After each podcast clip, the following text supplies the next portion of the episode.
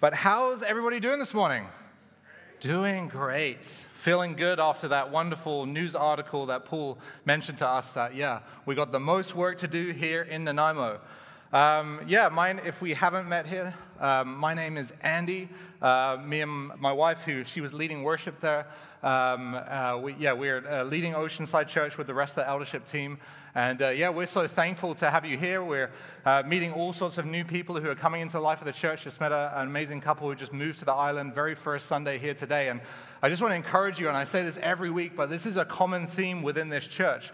Uh, even though we're in a city uh, that is, uh, you know, needs some significant advancement with the gospel, this church is attracting new people. And that means if, if you're a person who's been here like a couple weeks, three weeks, four weeks, six weeks, eight weeks, or, uh, uh, you know, in the months or something like that, please, every Sunday, just make an effort uh, to say, to say hi to someone who you haven't met before. Um, I remember the very first uh, early weeks where we came to Oceanside Church. And uh, yes, the welcome team is great. Yes, the leaders are great and all this other stuff. But it was actually the, the people sitting in the rows that we met uh, at that time who have actually remained friends with us uh, now even to this day. And it was, they were fairly new in the church as well at that time.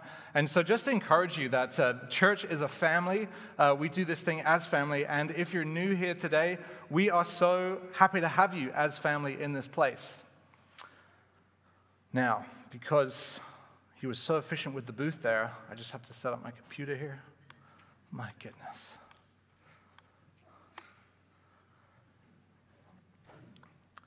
How many of you liked the sleep in that you got last week? Notice that our church was particularly full last week, and I'm like, wow, an hour's extra sleep in really encourages people to come to church. So, who wants a later church starting? No, just kidding. I'm not gonna not gonna go there. All that would serve to do is to completely anger probably a lot of people in the church here. But um, yeah, um, so good to be heading towards the Christmas season as well. Um, it's so amazing. Uh, you heard a, bit, a little bit about it in the booth there, but um, the Rooted Ladies Group are, are going to make yeah, sort of bringing items and raising funds for the Island Crisis Care Society. If you, if you know anything about that society, they provide a lot of the housing for the, for the homeless men, the vulnerable women in our society, for families who don't have a place to go and to house them. They're making amazing progress, and they've got about 250 uh, clients in the region who sort of need a care package this Christmas. And we as a church have committed to, to do a certain number of those. So if you sign up for the Rooted Ladies event, Katie's going to, uh, and her team are just going to email you out a list of things that you can bring so we can put some of those care packages together. And also, we've been thinking as a church, you know, how do we, um, you know, we're, we're coming into this, we're a church of a variety of needs, right, in, a, in this place. And, and every Christmas it comes up to us as, as we see different families, and some are having good years, some are having difficult years. And something else we want to do into this next season is just establish more, a bit more of a giving heart of taking care of the needs within this house, uh, especially around the Christmas season as that. So later this week, uh, through the newsletter, most likely, we're just going to be releasing some details on how families can identify themselves as, as they might be in some need, or you may know a family who comes to church who would never put themselves down uh, as a family in need this Christmas, but you might know some of their needs and something like that. And our heart is to have basically a, a tree around on a Sunday. And actually, Zoe, who's a part of our staff, has seen this done down in the States. Uh, basically, it's called a, a giving Christmas tree. And the idea is that we just hang needs within our city or within our congregation on that tree. And as we come to church uh, throughout December, and as we just walk past that tree, and as we think about how maybe some of us are so blessed uh, that we can just walk past that tree and prayfully just maybe select a family anonymously and just say, Ashley, I'm going to take those on, and then connect through the church office to say, hey, I see this family of four is, you know, needing some presents or some gifts or something like that. Uh, how can we love and support them? So yeah, we're, we're sort of experimenting into that area, but, but please, church, we're, we're, we're a family here today, and we're a family as we go into Christmas, and we are super excited um, through what the great, amazing organizations are doing into the city, like the Island Crisis Care Society, but also we know that there's needs in this house as well. Um, so be on the lookout for that. Now, I want to start out today's uh, message. We're going to be continuing on the book of Philippians. Uh, Philippians 3 is for us here this morning, but we're going to be continuing on the book, and man, I, I think this is the passage uh, to preach out of Philippians when we were looking at Philippians, when we were looking at the different books of the Bible, and we, you know, we know that all scripture is great and amazing. It's, it's, it's, it's used for preaching and teaching, and it benefits, each, each section benefits us. But when this section of scripture came along, it's like, man, I want to preach Philippians just so I can get to this bit, just so we can get here. And, and as the person who laid out the preaching series this time, I got to steal that section of scripture for myself completely selfishly. So I am super excited about what God wants to say here this morning. And I'm just super stoked that we, we have arrived in Philippians 3, the second half this morning here because Paul is going to talk to us about his whole drive for life, the whole reason behind everything he does. And it gets me thinking about you know, when was the last time in our lives that we were completely and utterly single focused on one thing? These seasons, they come and go in our lives. Sometimes we're, li- we're living in a relaxed period of our lives where we're just sort of carrying out the day to day. There's no big thing happening. Maybe there's a vacation plan sometime next year or something like that. Uh, but most of the time, you know, we're in this sort of quiet season. And then there's other seasons of our lives where it seems like everything else fades away and we become tunnel vision focused on the finish line or a prize that's set out before us. You know, maybe it's before the birth of a child. We're expecting our third child coming in February. And most of the time, I forget that we're having a baby. And then, i and then I realize again, I'm like, oh my goodness, we're having another one. So I'm not quite tunnel focused. I think Camilla might be a bit more aware of what's happening inside of her than, than I sometimes. She's so in tune with her body, it's great. Um, but maybe it's the birth of the child, and as you get closer and closer to that happening, you get more and more and more focused. And if you've ever talked to a lady who's past her due date, man, do not mention the due date because she is so focused that the finish line should have been last week, and it's not today. Or maybe you've got an exam coming up or something like that. Or maybe you're a marathon runner and you're preparing for this amazing race that's coming down the line. And maybe it's the day of the marathon and then you become more and more focused. You know, I've never run a marathon, but I suppose at the beginning of a, a marathon, everybody looks quite happy and everybody looks quite relaxed. They're having a great time, they're high fiving, they're going out for a jog. And then as you chew down the miles, you can see everybody becomes more and more focused on that finish line as it becomes more and more important to them that they get the thing done. Maybe you've got a job interview coming up. Maybe you're without work here this morning and you're seeking for that next thing. Maybe you've been through a life or death situation where at those times it's like, man, nothing else is important, just the very thing, the very life or death thing. We've all been through these different things. And we like to define ourselves by these moments as well. You know, at the end of these moments, if it's like running a marathon or something like that, you get a massive achievement at the end. You get the medal, you get the prize, you get the glory, you get to put the Instagram picture up there and point to yourself to say, hey, look how good I've done with this thing. Or in other ways, it's, it's possessions, right? Sometimes we're going towards, we're saving for that thing that we really want. It's a, it's a physical thing that we're after. It's a physical job that we're after. It's a saving for a house in a, in a market that seems to run away. Like, that's my goal. That's the thing that I want. And we decide, define ourselves like this, and we, we look out for it. And so much of our lives are spent in these tension moments where we're so focused on the next thing. Who knows the next thing in their life? Oh, we're all, we're all, no, no, okay. That's good. We're relaxed. I think maybe it's reading week at VIU or something like that. I think that was last week, before all the, the, the exams start and everything like that. But we spend so much of our lives in this tension of waiting and walking and focusing on the next thing, to possess the prize that is before us, to get the thing that we've determined ourselves to get. Sometimes we're forced into these seasons out of no fault of our own. Sometimes it's a season where we get to choose what we go after.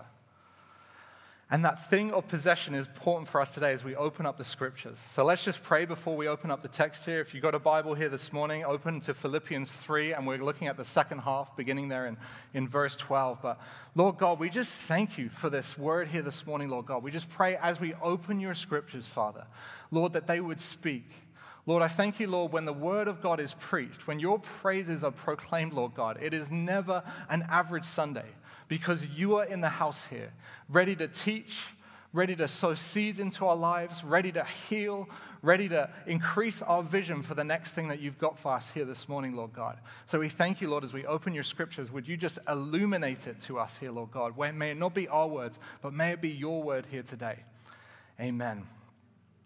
So, Paul, in this scripture today, in Philippians 3, um, from verse 12, he's going to show us the single determining thing for his life. He's going to say, guys, this is what I'm focused on. This is why, and this is how to do it. And from verse 12, he says, and he says this, he's continuing on from where Paul was preaching last week on Christ's righteousness. He says, Not that I have already obtained it, this, or am already perfect, but I press on to make it my own because Christ Jesus has made me his own. Brothers, I do not consider that I have made it my own, but one thing I do. And I'm going to leave the one thing I do as a dot, dot, dot. You see, Paul, when he was writing this letter, if you remember back two weeks ago when Paul preached, he was all about the righteousness of God. All, eh, Paul got out that, that white robe, and we joked that it was going to be our new Christmas choir costume. But, but Paul got out that right, white robe to show us that we are clothed in Jesus' righteousness, that it's Him who covers us. And then Paul, immediately on from that, when he's talking about the, the power of um, Christ's resurrection power and all of that stuff, he says, I have not already obtained this, and I am not perfect, but I press on to make it my own because Christ Jesus has made me his own. This is the same thought as where we were two weeks ago. Christ Jesus has made me his possession. What we discover here, the reason for Paul's focus that we're going to figure out here, it's not for a possession that he has to go for in his own strength.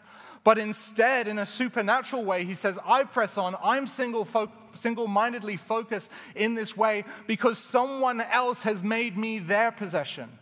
Namely, Christ has made me his. Church, that's where we start here this morning. We don't start with works. We don't start with what we've got to do, we start with what has already taken place for us. That's why we start with worship every Sunday. We start with worship because we remind ourselves of how amazing God is, how much He has worked for us, how much we have brought our 0% to His 100%. And then it's cool because worship then shifts once we've sorted that stuff out. And then it seems with those messages that Becca and Wes and Jocelyn brought that God wants to move and to heal us as well as we worship Him. But as Paul starts out this next thought, he says, Christ has made me his own possession.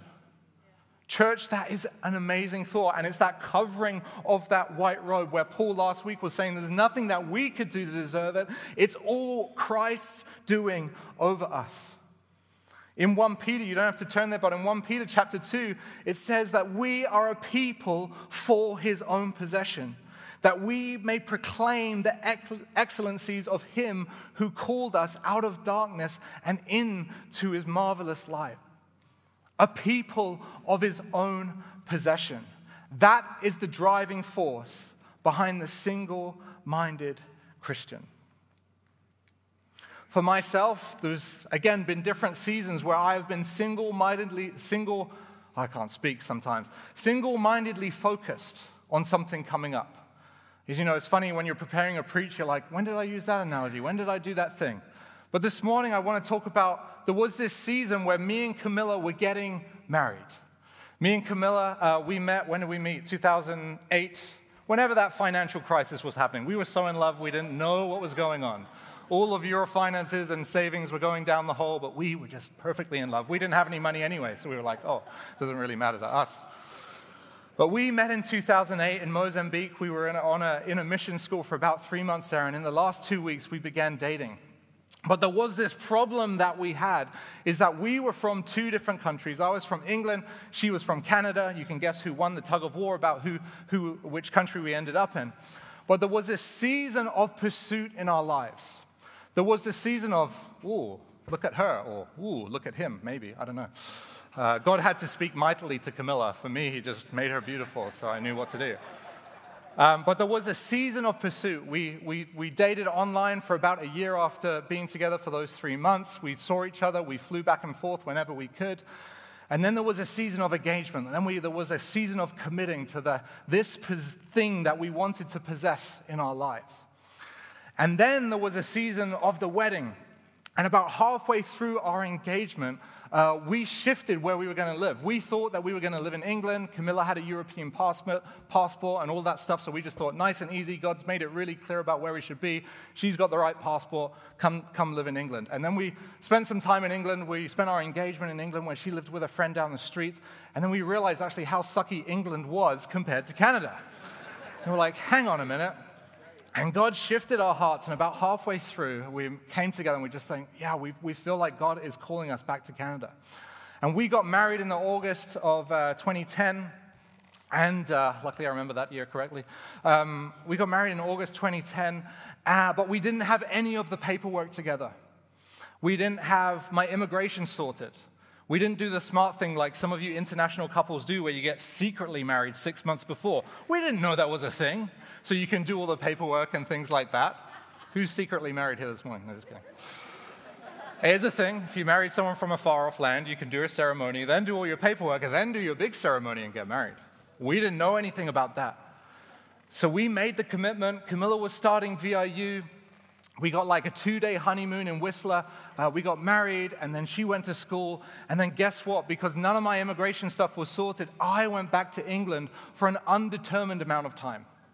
There was a bunch of paperwork, I think about 80 pages of paperwork that we had to submit. There were medical tests, all this other things. And we had a very obscure start to our marriage where we got married, and then two weeks later, we moved to separate sides of the planet. I just want to say for you young couples, you know, don't rush into anything. This is a great way to start things slow, let things stew and salivate. No. Nobody wants to start their marriage in such a way. And we were in this season where I had a ring on the very same uh, ring that I have on my finger today. I had that ring on my finger. I was married. I was I was her possession, she was my possession. We were one in Christ. We were married, but we were completely separate from one another as well. And in that season, it was this time where it could have been three months, it could have been seven months, it could have been eight months. And guess how long it was? Seven months. But in that season, that was a season of single minded focus for us.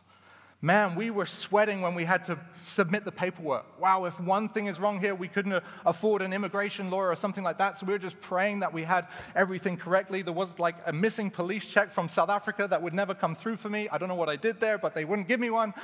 Uh, and all this other stuff, we were just pleading with the Lord, Lord, may it come and may it come quickly because we are single mindedly focused on this next thing. And I think this picture is in our life kind of like Christ is in our life today. We are wedded with Christ. We are His. We are His sole possession, but we are apart right now in, phys- in physical form. There is a day coming when there will be no barrier, nothing between us, where we get to stand in His presence. But right now, we're in a tension. And when Paul says that, not that I've already obtained it, this is what he's talking about. He's saying Christ is coming to, to fully clothe me with that righteousness. And I, I have the righteousness of Christ, but I, I, I'm not perfect yet. I'm not already perfect. But then he says, I press on to make it my own. And that's what we were doing in this time as a young married couple who were apart. We were pressing on as much as we can, bugging everybody, making sure everything was filled out. And there wasn't a moment, as soon as the letter came back in the mail, we were ready to go. We had the finances sorted. There was nothing to delay. We made sure every other, everything else that could delay us getting back together was out of the way because we were determined on this thing. And Paul says in the same way, because Jesus Christ has made me his own, one thing I do. And, church, this morning, the message that for us is this morning is what is the one thing that we are called to do? People will whittle your life down and try to define you by one thing, right? They'll try and write the banner over your life, or you're a failure, or uh, you're, you're this, you're that. Lots of people have written titles over your lives if you're here this morning, some good, some bad. but the title of our lives is this next thing. And in Philippians 3, the second half of 13, he says this But one thing I do, forgetting what lies behind and straining forward, straining forward to what lies ahead, I press on to the goal for the prize of the upward call of God in Christ Jesus.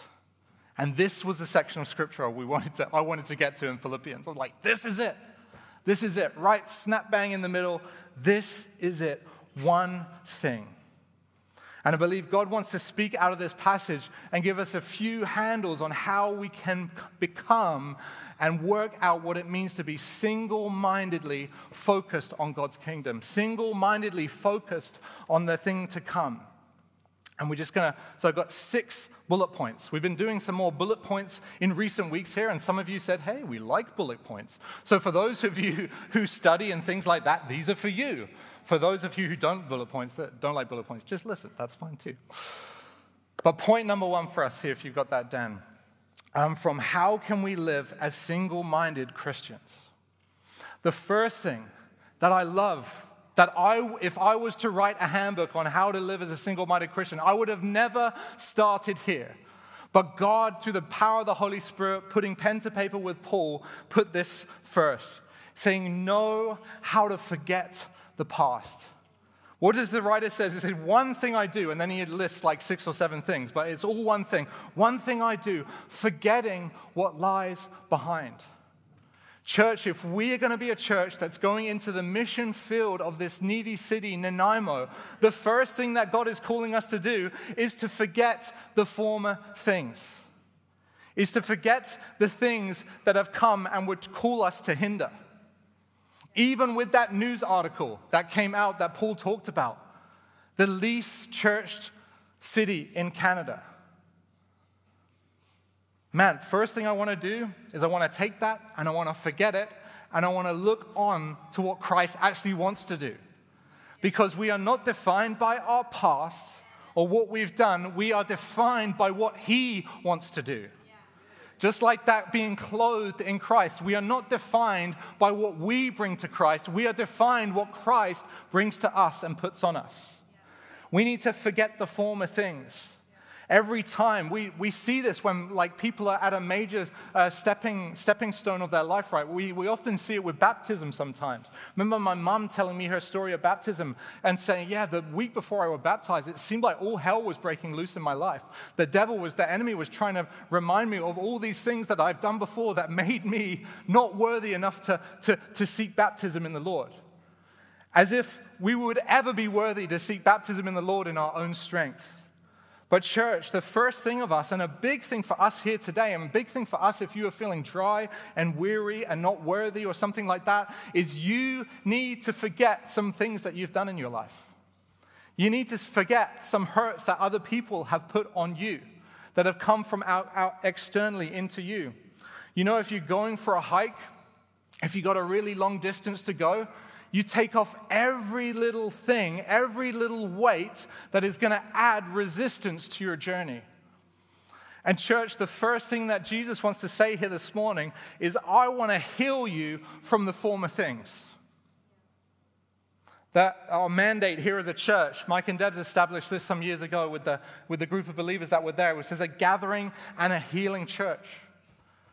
Church, we cannot go out into the city in force. We cannot see the call of God come in our lives unless we first get healed of the former things. There's an amazing group of people in the church who are going through freedom sessions. Uh, so Doug, Doug's here today, who runs that, who runs that course, but it's all about dealing with the past so we can forget it, so we can be healed from it, so we can go into the next things. Christ doesn't define you by your past; He defines us by our future. Amen? Jesus even says this. He's talking to people who, who want to follow him, and they're coming up with all these different excuses about why they can't follow him at this moment. But in Luke 9:62, Jesus says to them, No one who puts his hand to the plow and looks back is fit for the kingdom.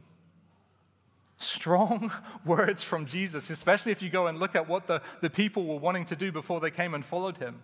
No one who puts his hand to the plow and looks back is fit for the kingdom of God. But in God's harshness, he's trying to help us. He's saying, I've got so much that I'm calling you into church. I have so much harvest. I have so much fruit. There is so much potential in this city. If you look back, you're going to miss it. If you dwell in it, you're going to miss it. If you think about how much of a mess up you are and don't know how blessed you are into the future, you're going to miss it because instead of thinking about the future, you're going to be thinking about the past. Who knows this in your own life? We're sabotaged all the time by not forgetting the past. That's point one. The second point for us forgetting what lies behind and straining forward to what lies ahead. Dan, you can just leave the points up. I'll, uh, I'll just read the scriptures, that's fine. Um, said, know how to be stretched, forgetting what lies behind and straining forward towards what lies ahead. Church, when we live in the Western world, in this society, there is a big idol amongst us. I battle with it every day, and it is the idol of comfort and security and personal provision and knowing that I've got this in my own strength. God wants a church that knows how to be stretched. Do you believe that? We're waking up to this realization, aren't we, church? A comfortable church tends not to be a church that is out advancing God's kingdom. A church that's not working out the muscles of evangelism and all these other things and all these other gifts that God has given His church is a church that is not being stretched and has become lethargic. And we are in a city that can no longer stand to dwell with a lethargic church. It's not an option anymore. When we think about who's raising the next generation, when we think about who is discipling, who is creating culture in this city, for a church that's not moving forward, for a church that's not putting one step in front of the other, foot in front of the other, it's going to be a church where we don't put a dent in those numbers. We need to be the model church in this place where we strain forward for what lies ahead. We can see that on the early church, can't we, church? We can see that through the book of Acts and how they wrote their lives. And indeed, this letter, just as a reminder, is being written from prison because the Apostle Paul has stretched forward so much that he's been, he's been messing up with the authorities and stuff like that, and people have become opposed to him. We need a stretch forward, we need a strain forward. Talking of Jesus again in Luke 13, it says, Strive to enter through the narrow door, for many, I tell you, will seek to enter and will not be able to. Earlier in Philippians, we saw it says in 127, it says, standing firm in one spirit with one mind, striving side by side. Church, we are not the church of a striving couple dozen. We are the church of a striving family side by side. A church that's going to impact this city is not going to be one where it's just done by a few connect group leaders or a few deacons or elders and other people who are putting up their hand to, to lead in different areas. Even so many of you have, have, have called to say that you're going to serve in 180. It's massive and it's awesome.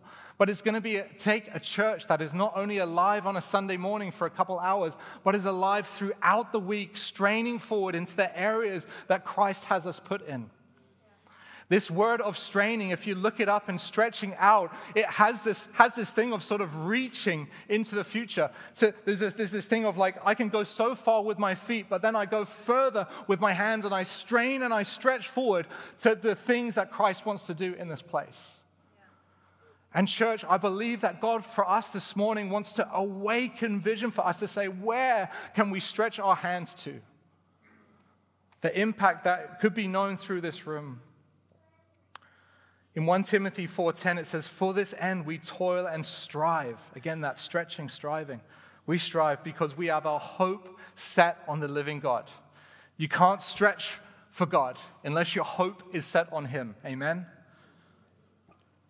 Point number 3 for us this morning is God want we need to know what lies ahead. There's two directions in this scripture. If you've got it with us, we'll keep those points on the screen. But if you look at the scripture, there's two directions here. Paul talks about going forward and he talks about going upward. And just in meditating on this scripture, I feel like there's two directions that we need to be striving for in life. And there's the things that we're going forward into, right? That, that on this horizontal plane on the earth, we need to be Christians that are living lives in forward momentum. If you've got a business, it means grow that business. It means if you've got a family, it means grow that family. If, it, you've, got, if you've got influence within, within a group or something like that, grow that, do that, do the good things that are here on the earth. And we need to know what lies ahead. What kind of life has God prescribed us to live while we're on this earth, while we're here, in this horizontal plane? What lies ahead? Church, I confess again, there's those seasons that come and go in our lives, right? There's the season of that, of that marriage where I, I know that the thing that defined me, I was working a job in the coffee shop, and there were people who knew, who in England, who, who knew what I was doing in that place. And every time they'd see me, they come in and say, Oh, you're still not married, or you're still, you're still here, you're still here. Every day it was like, You're still here. And, uh, and then there was one day where I wasn't there anymore. Now, I wonder if they noticed. Um, but it was, it was that thing is like I constantly was aware by the people around me and myself, my reality of what laid ahead. And church, we, we need to be a church that's being intentional with our futures. Even for those of you who are retired, just again, talking to a couple here, they, they've moved here and they're, they're retired here. That's the reason why there's no houses, because they moved here. Um, no, just kidding, sorry. There's lots. And I moved here too, 10 years ago, so um, it's an amazing place to be. But even for us who are entering into a physical retirement, right, we need to know what lies ahead. There's no retirement in the kingdom. There's only, there's always call. The calling never gets removed. There's no retirement. We need to know what lies ahead in this life. Sometimes we're really good at coming to church and knowing what lies ahead in that next life. I love that verse that Paul read about Revelation. And, I've been so excited in recent years to know what is laying ahead for us when we go to be with Jesus. But God also wants us to be alive to the physical plans of the purpose that we have for us now. Point number four is that we need to know the goal and the prize, or maybe let's call it the finish line of the race. So while we're earthly minded, while we're stretched here on the earth, we also need the goal. We need to know the reason why we're doing everything. In 1 Corinthians 9:24 it says this and I love it with the with the race analogy. It says, "Do you not know that in a race all the runners run, but only one receives the prize? So run that you may obtain it." Every athlete exercises self-control in all things. They do it to receive, uh, they do it to receive a perishable, perishable wreath, but we, us, an imperishable. And then the beginning of verse 26, he just says, So do not run aimlessly. Do not run aimlessly. We can think about that funny, a funny picture, right? Where if you, if you saw someone running a marathon and they were just running around in circles, you know, they, they weren't running the prescribed course. They weren't running with the other people who were running. They were just sort of like running like my kids do on a Sunday morning around all the chairs. They just, there's, there's no pre prescribed direction. It's the very definition of being aimless. And it's beautiful in a kid, but in us as adults, we need to be focused on where we're going. And again, with this article, I think we found our focus, right? I think we found our focus. And in every area of life, there's different focus, there's different finish lines. You know, with our kids, it's bringing them up. With our, with our marriage, it's being faithful in marriage and all this other stuff. But ultimately, there is one finish line in our lives. We talked about it a few weeks ago. It's been on my heart, but we have those, we have those deathbed thoughts, right? Where suddenly, where we're on our deathbed and we realize everything that was most important in life. But after death, comes new life standing before Jesus, there's going to be deathbed thoughts and there's going to be before Jesus thoughts, right? Of what is the one thing that we're living for. Do not run aimlessly. Church, we need to know the goal for our city, for our coworkers, for perhaps that sibling who, who isn't saved and you just guys are just sort of functioning in a, in a relationship, but there's no progress being made. We need to come back to the goal for that, for that sibling's life to say, actually, Lord, you have a goal for this person. You have a hope for this person. You have salvation for this person. I'm going to pray into it. I'm going to intercede for it. I'm going to seek the finish line for that person. Amen? Amen. We need to know the finish line that God is calling us into. And point number five, a big one for us, church, for you, for you who are taking notes, is to know the upward, the upward call. If there's horizontal living that we're to do well, We're to know the upward call of Christ. This is to know the eternal call on our lives as we live it.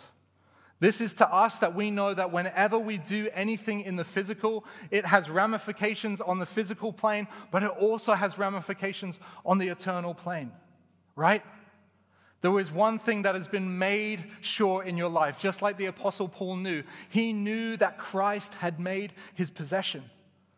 But guess what? Everything else is to play for.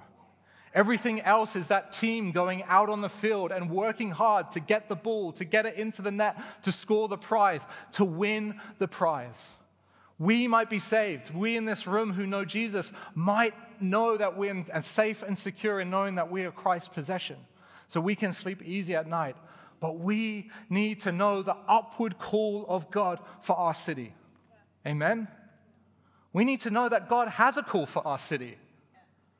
I, I, love that church. It's encouraging to stand up here and to see a church that has now come back in numbers similar to where we were before COVID. But as I look at the walls outside the city, we see we are far from where we need to be. We are far from the reality of where God wants us to be. And church, we need to wake up. And that, that article was just, we had our elders, deacons, and connect group leaders on Tuesday night. And at the end, that, that article was being passed around. And you're just like, wow, now we know what we're doing. As if we didn't before, but now we know what we're doing here. We need to know. And, church, there are two types of calling for us here. There's a calling for us as a church, and it's amazing because God knits us together in family, and what, what you're good at is not what I'm good at. Some of you are really good at evangelism. I'm not really good at evangelism sometimes. I'm still called to evangelize, but it's maybe not my primary gifting. But God has put us together as a family to go forth into the calling of what we're called to as a, as a body. But what we need to know, church, and what you're thrust into as you start to lead in different avenues and as you start to read your Bible is God also has a call for you individually. And it's an upward call. God has a reason why you're in this city. God has a reason why you're in your family. God has a reason why you're in your school, in your classroom with those difficult people or that difficult teacher, because God actually put you there for a purpose. Do you believe it? Or are we living lives that said, I'm just randomly here and this is the thing that I've got to get through until my next earthly provisional peace comes through? No, we are heavenly minded. Whatever circumstance we find ourselves in, we say, God, redeem it for your calling. And if you don't know your specific calling, there's, there's general calling that we all have. And it's to know Jesus and to make him known. We're all called to do that as individuals and as a church. And as you walk into the simplicity of that, and as you walk into uh, praying about it, God reveals different things. Like for us, that we felt called to Nanaimo. Like for Mike and Debs, we felt called to plant a church. We were talking. We were talking to Lee and Janine yesterday, and we're, we're thinking about wow, wasn't it cool that Mike and Debs, who planted this church 25 years ago, felt called to Nanaimo? You know, it's such a weird thing to say, why would anybody coming from, you know, another country like South Africa pick Nanaimo? It wouldn't come up on any top 10 list. It wouldn't come up on anything like that. But God designed a circumstance to bring this church here today. And I believe that this church is here today because of that calling, because of this article, that now He wants to thrust us and to create God to create a glorious name for Himself in this city. That someday down the road, and it's not a numbers game or anything like that, but it is a harvest game that actually in this city there is a better harvest than any other city. That's what I'm proud of in this moment. In this time, where we might see it as a barrier, where we might see it as a wall, it's not a wall, it's not a barrier, it's a harvest field that is before us. If you were a salesman, what's a thing people sell? Um, shoes. If you, someone said shoe salesman, who, you have a shoe salesman, Paul? Someone comes to your house and he's a banker, he's on a different shoe bracket to me. Um, Sorry. I wish I was a bank. I wish I was as good with finances like Paul. But um, uh, but if, if, if you came to a city and nobody had any shoes and you're a shoe salesman, you'd be dancing for joy. You'd be like, these idiots, they don't have any shoes. I'm going to clean up. And that is what's before us here this morning, church. Do you agree? We are salesmen there is kingdom. There is an inheritance to be had in this place. We need to know the prize and we need to know the upwards call. The things, the horizontal things, they're the things that we get to bless and keep in this life. But they're instantly gone when we go. But the upward things, the call of God, those are the things that we get to inherit into the next life. Do not store up where moth destroys, but lay up in heaven, right? This is this piece of the upward call towards God. We better know the call on our lives. Those of us who are feeling a calling to lead in our community, we better know, especially as we're saying, I'm going to lead a connect group or I'm going to lead a, a kids group or something like that. We better know what God is calling us to so we can live out faithfully. In Romans 8:28 it says, For we know that those who love God, all things work together for good, for those who are called according to his purpose. What that means to me is that when we're living out his purposes, we are called into that we're, we're called into those good things. All things work together for good for those who are called according to his purposes. The people who wrote that scripture, that they, they didn't live the nicest lives. It wasn't a prosperity gospel that they were living. But they, it was still true for them that God worked everything for good for them. In 1 Corinthians 1, verse 26, it says, For, for consider your calling. For consider your calling, for consider your calling, brothers. Not many of you were wise. That's me, according to worldly standards. Not many were powerful. That's me too. Not many were of noble birth. That's me too. But God chose what is foolish to shame the wise. God chose what is weak in the world to shame the strong. And I love that verse teamed with the first thing of we need to forget the past. And it's because of this verse, because God actually wants to choose the least likely to proclaim his glorious name. Do you agree? So if you're feeling weak, if you're feeling like actually this call of God is for somebody else who's, who's got more zhuzh and other things or whatever it is that you can't say, actually God wants to choose the weak to proclaim his name. So that means our kids as well. Man, my kids have a faith that's beyond my faith sometimes because they don't have the same thought limitations that I've, I've come to know. And point six for us today is that we need to know the authority of who commissioned us in the calling. It says, I press on towards the goal for the prize of the upward call. And then it says, of God in Christ Jesus and we realize that this is not our call. Yes, it is our call, but it's primarily His call. And do you know why that's important? Because if, if I stood up here when, when we were looking at, again, the church transition leadership a number of weeks ago, if this is, I said, yeah, I'm called to lead the church, I'm called to do this, I'm called to do that, actually, I have no ability to do this thing in my own strength.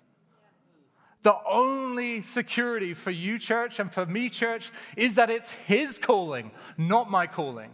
Because God chooses the weak. God chooses the people who know that I can't do this in my own strength. Yes, I'll follow as faithfully as I can, but I know the authority of the, Him who commissioned me. Yeah. When, when a, who is it? When an ambassador goes to another country, it is not them who has the authority, but they go just like the president or the prime minister was there standing before the other leader to declare the, the thing that they have been sent with. They know the authority that they go with. Church, do we know it? In Ephesians 3:20 it says, "Now to him who is able to do far more abundantly than all we ask or think, according to the power at work within us." Church, we need to know the calling of God because He's even more, what does it say? He's even more able, He's able to do it far more abundantly than we ask or think. Even than we ask or think. I've got expectations for this church. The leadership team have expectations for the church. You have expectations for the church. We're all coming with our different expectations of where we see it, where we think we want to go, and all this other thing. But Ephesians 3:20, it says that He is far more able to do that what we expect. That's exciting. Even in my wildest dreams, God is far more able if we were to come to Him. The next set of verses It says from 317, it says, Brothers, join in imitating me and keep your eyes on those who walk according to the example you have in us. For many of whom I have often told you, and now tell you even with tears, walk as enemies of the cross. So there is single mindedness, and now he's talking about people who have turned around. He says their end is destruction, the God is, their God is their belly, and they glory in their shame with minds set on earthly things. And because I spent so much time talking before, I don't have time to go into this, but Dan, just put on all four uh, of those points on this next slide. But there's a reason why the Apostle Paul points out the, the very opposite things. And I think it's, it's summarizes here. There are we have the ability to walk opposed to the cross. And that's when we think it's invalid and powerless. We need not to live as Christians who think the cross is invalid and powerless. We need to know the power of the cross because the power of the cross has far more power than we do to reach the city of Nanaimo. We could talk a few people into the kingdom of heaven, we could convince them it's a good way to live. But it's the power of the cross, it's the power of God who ultimately has the power. We need not make worldly provision and possession our God. Church, we've got to get away from that. And yes, we run focused on all these things in life, and some of them are good and some of them are bad, but they let's not make them God. We need to keep God in his place, and worldly provision and possession is not. There's a shaking coming to the world, right? We can see another financial crisis coming in these times, it's honestly a time where we refocus and we refocus to say, actually, to, to, be satisfied in life, to be happy in life, isn't of these things that I can afford, but it's of this thing that I could never afford Christ Jesus. We need to stop glorying in things that will not be present in the next life. It says, their end is destruction, their God is their belly. We're talking about the worldly provision. They glory in their shame. Church, we need to know what is coming into the next life. We need to know God's heart. We need to know what He defines as good and bad. And we need to know um, the things that will be present in the next life. And we need to stop thinking from an earthly perspective. I love at the end of that when he's talking, when he's giving this warning, when he's talking about the people who he thinks of with tears. And again, he's not slamming them, he's not slandering them, he's, he's thinking about them with tears, which is our posture uh, to the people who don't know Christ or are living opposed to Christ. It's not of we hate you and we revile you. No, it's we think about you with tears and compassion. We wish that it was another way. And he says, only um, with their minds set on earthly things. What that means to me is the more heavenly focused we can become, the more eternal focus that we can become, the more that this is going to work out in our lives. Amen? When we're consumed with the, with, the, with the wealth, with the failing, with all the stuff that's happening in this earth, you can be consumed with politics. you can, I've stopped listening to daily news because it's just like it starts my day off in the wrong way. It starts my day off in the wrong way. I'm not uneducated, I'm still educated about what's going on, but I've stopped letting it consume my every moment because ultimately it's been having my mind set on those earthly things. And we need people who are pushing into politics and voting and getting our voices out there because we live in this amazing democratic society where we can advance the kingdom of God through a vote as well. But we let us not be consumed by it. It's not the, the saving mechanism to the world. And if the band would come up here, Paul ends this section of scripture with an edification, with an encouragement to us. So, again, he shows us how to be single mindedly focused. He says five or six things about how to do it. He gives us a four point warning on how not to go the other way. But then he ends with this another classic verse that maybe we see written on Instagrams or coffee cups sometimes or something like that. It says Philippians 3:20. It says, "But our citizenship is in heaven." And from it, so actually, let me read the whole thing from 17. Brothers, join me in imitating me and keep your eyes on those who walk according to the example you have in us. For many of whom I tell you, and have often told you, and now tell you, even with tears, walk as enemies of the cross of Christ. Their end is destruction, for their God is their belly, and they glory in their shame with minds set on earthly things. But, but, but our citizenship is in heaven, and from it we await a Savior the Lord Jesus Christ, who will transform our lowly body to be like his glorious body by the power that enables him to even enables him even to subject all things to himself. Therefore, my brothers, whom I love and long for, my crown and my joy, stand firm thus in the Lord, my beloved. And my last thing for us as the band just prepare to play is that how can we stand firm? Again, we know our calling.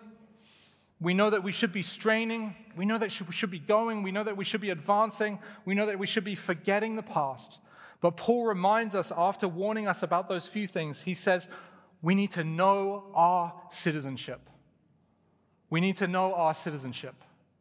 Again, in that story where we, me and Camilla were married, but we weren't living together, we, weren't, we were married, but we were not married. I knew I had the ring on the finger. And even though she wasn't there, I knew I was married in the eyes of God, in the eyes of the law, in the eyes of our friends and family. We need to know our heavenly citizenship.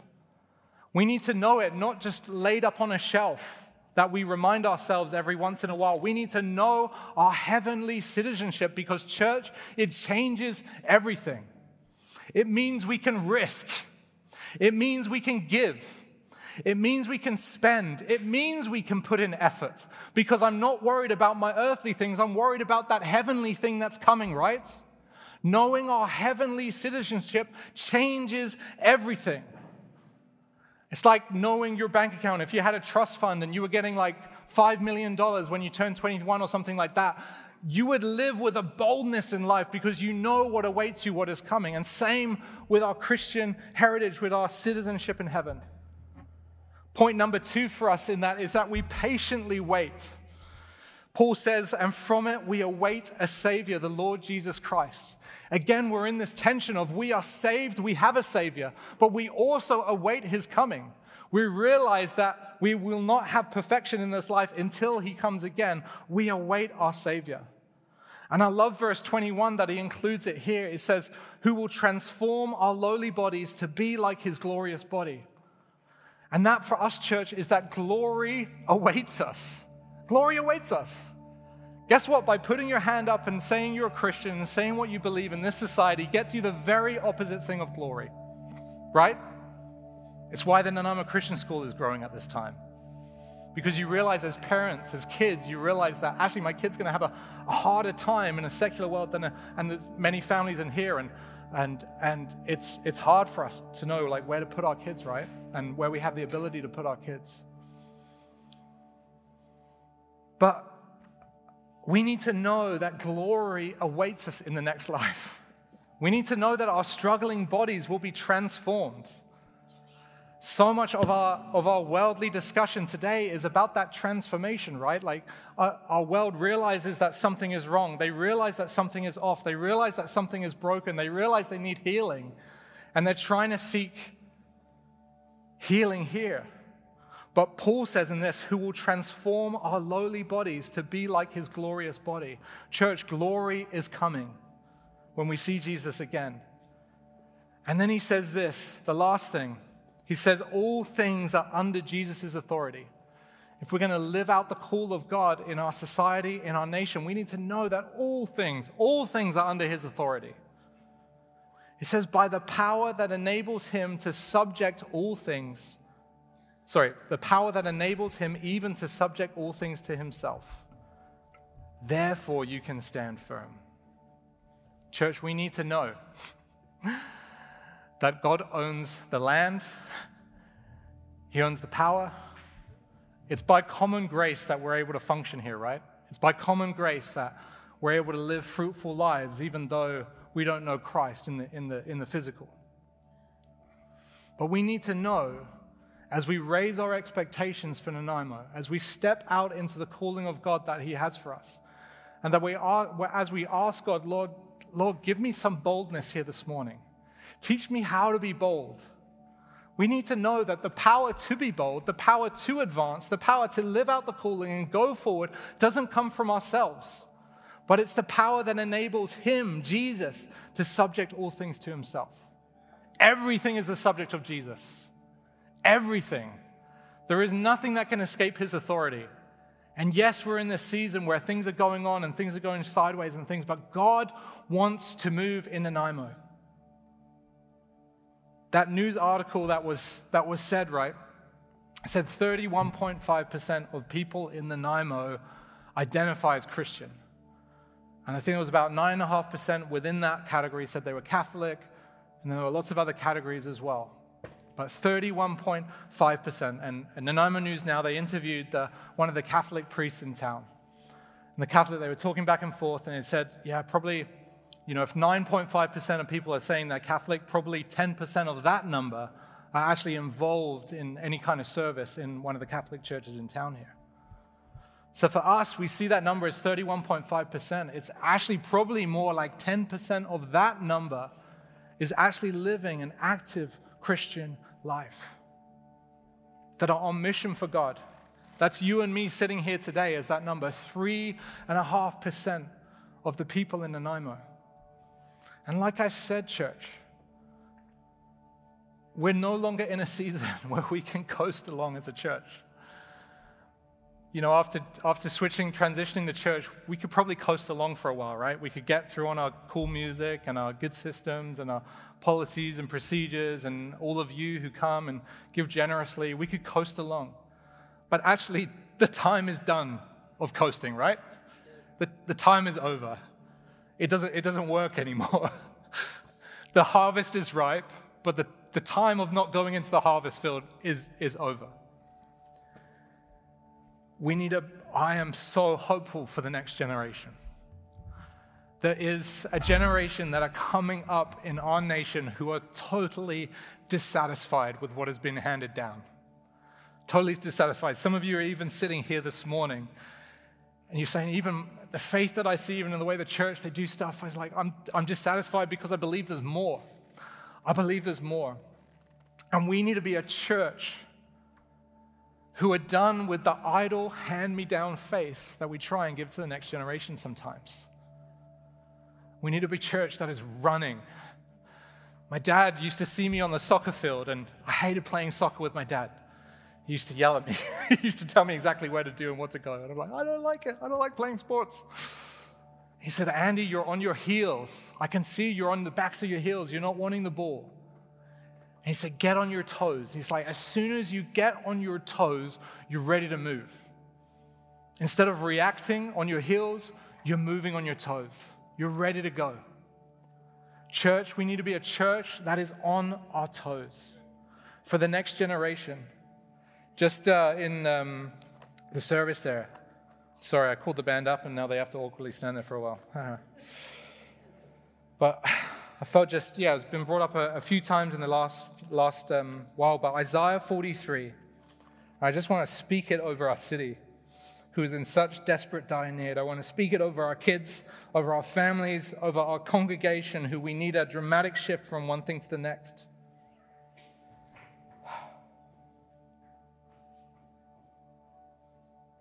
Says in verse 11, Isaiah 43 I am the Lord, and besides me, there is no Savior. I declared and saved and proclaimed when there no, was no strange God amongst you. And you are my witnesses, declares the Lord, and I am God. Also, henceforth I am He. There is none who can deliver from my hand. I work, and who can turn back? Verse 16 says, Thus says the Lord, who makes a way in the sea, a path in the mighty waters, who brings forth chariot and horse and army and warrior. They lie down, they cannot rise, they are extinguished, quenched like a wick. Remember not the former things, nor consider the things of old. Behold, I am doing a new thing. Behold, I am doing a new thing. Behold, church, I am doing a new thing. Now it springs forth. Do you not perceive it? I will make a way in the wilderness and rivers in the desert. I will make a way in the wilderness and rivers in the desert. Church, let's stand. As the, as the as the worship team lead us, maybe if you have your Bible, just open to Isaiah 43 and look at verse 19, verse 18 and 19. Remember not the former things, nor consider the things of old. Behold, I am doing a new thing. Do we perceive it? Church, as the band worship, I want you to pray Isaiah 43 over our nation and our city. Will you do that with me? There are some of you here today who, like Ken said last week, what are the two words that have hit you? There are some of you here today where the very first point or the very first scripture was forget the former, th- or sorry, forget, forgetting what lies behind. If you are seeing opportunity robbed from you because the enemy speaks a different word to the, to the way God is leading, I want you to come forward for prayer. There is something special that happens when believers lay hands on one another. And if you feel like the enemy would try and hold you back, you know there is opportunity in my life, but I feel like the, the former things are just overtaking and clouding out. We want to see you healed. So would you come to the front? And there's another set of people here who feel like they need a commissioning as well. Maybe you're in another season where you're just like, I want to live that calling. I want to go. I want to run. I'm on my toes. I'm listening. I want God to move in this city and I want Him to use me. I want to pray for you as well. I want to pray, we want to pray for you as well. It's not some big thing, but at the end of any service, we want to make opportunity for us to minister through the power of the Holy Spirit. Do you agree? Because God wants to change, God wants to shift. There is never an average summary. He's always moving and doing something. So, church, we're going to sing. Open Isaiah 43, 18 and 19. Pray this over the city as we sing. Paul, do you have anything? I'm going to hand it over to Paul as we close. Yeah. Thank you, church.